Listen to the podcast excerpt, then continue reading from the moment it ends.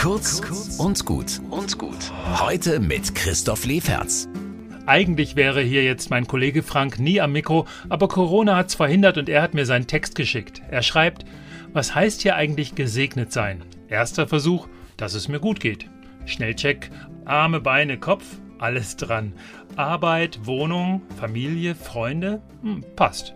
Gegenprobe?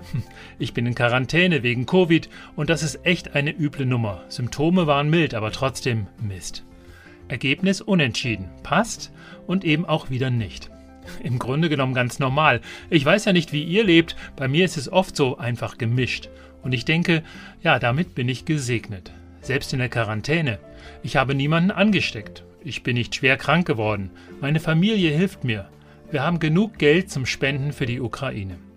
Gesegnet sein heißt, dass es mir gut geht? Nee, nee, nee, das ist mir zu einfach. Gesegnet sein heißt, dass ein goldener Faden voller Liebe und Hilfe mein Leben durchzieht.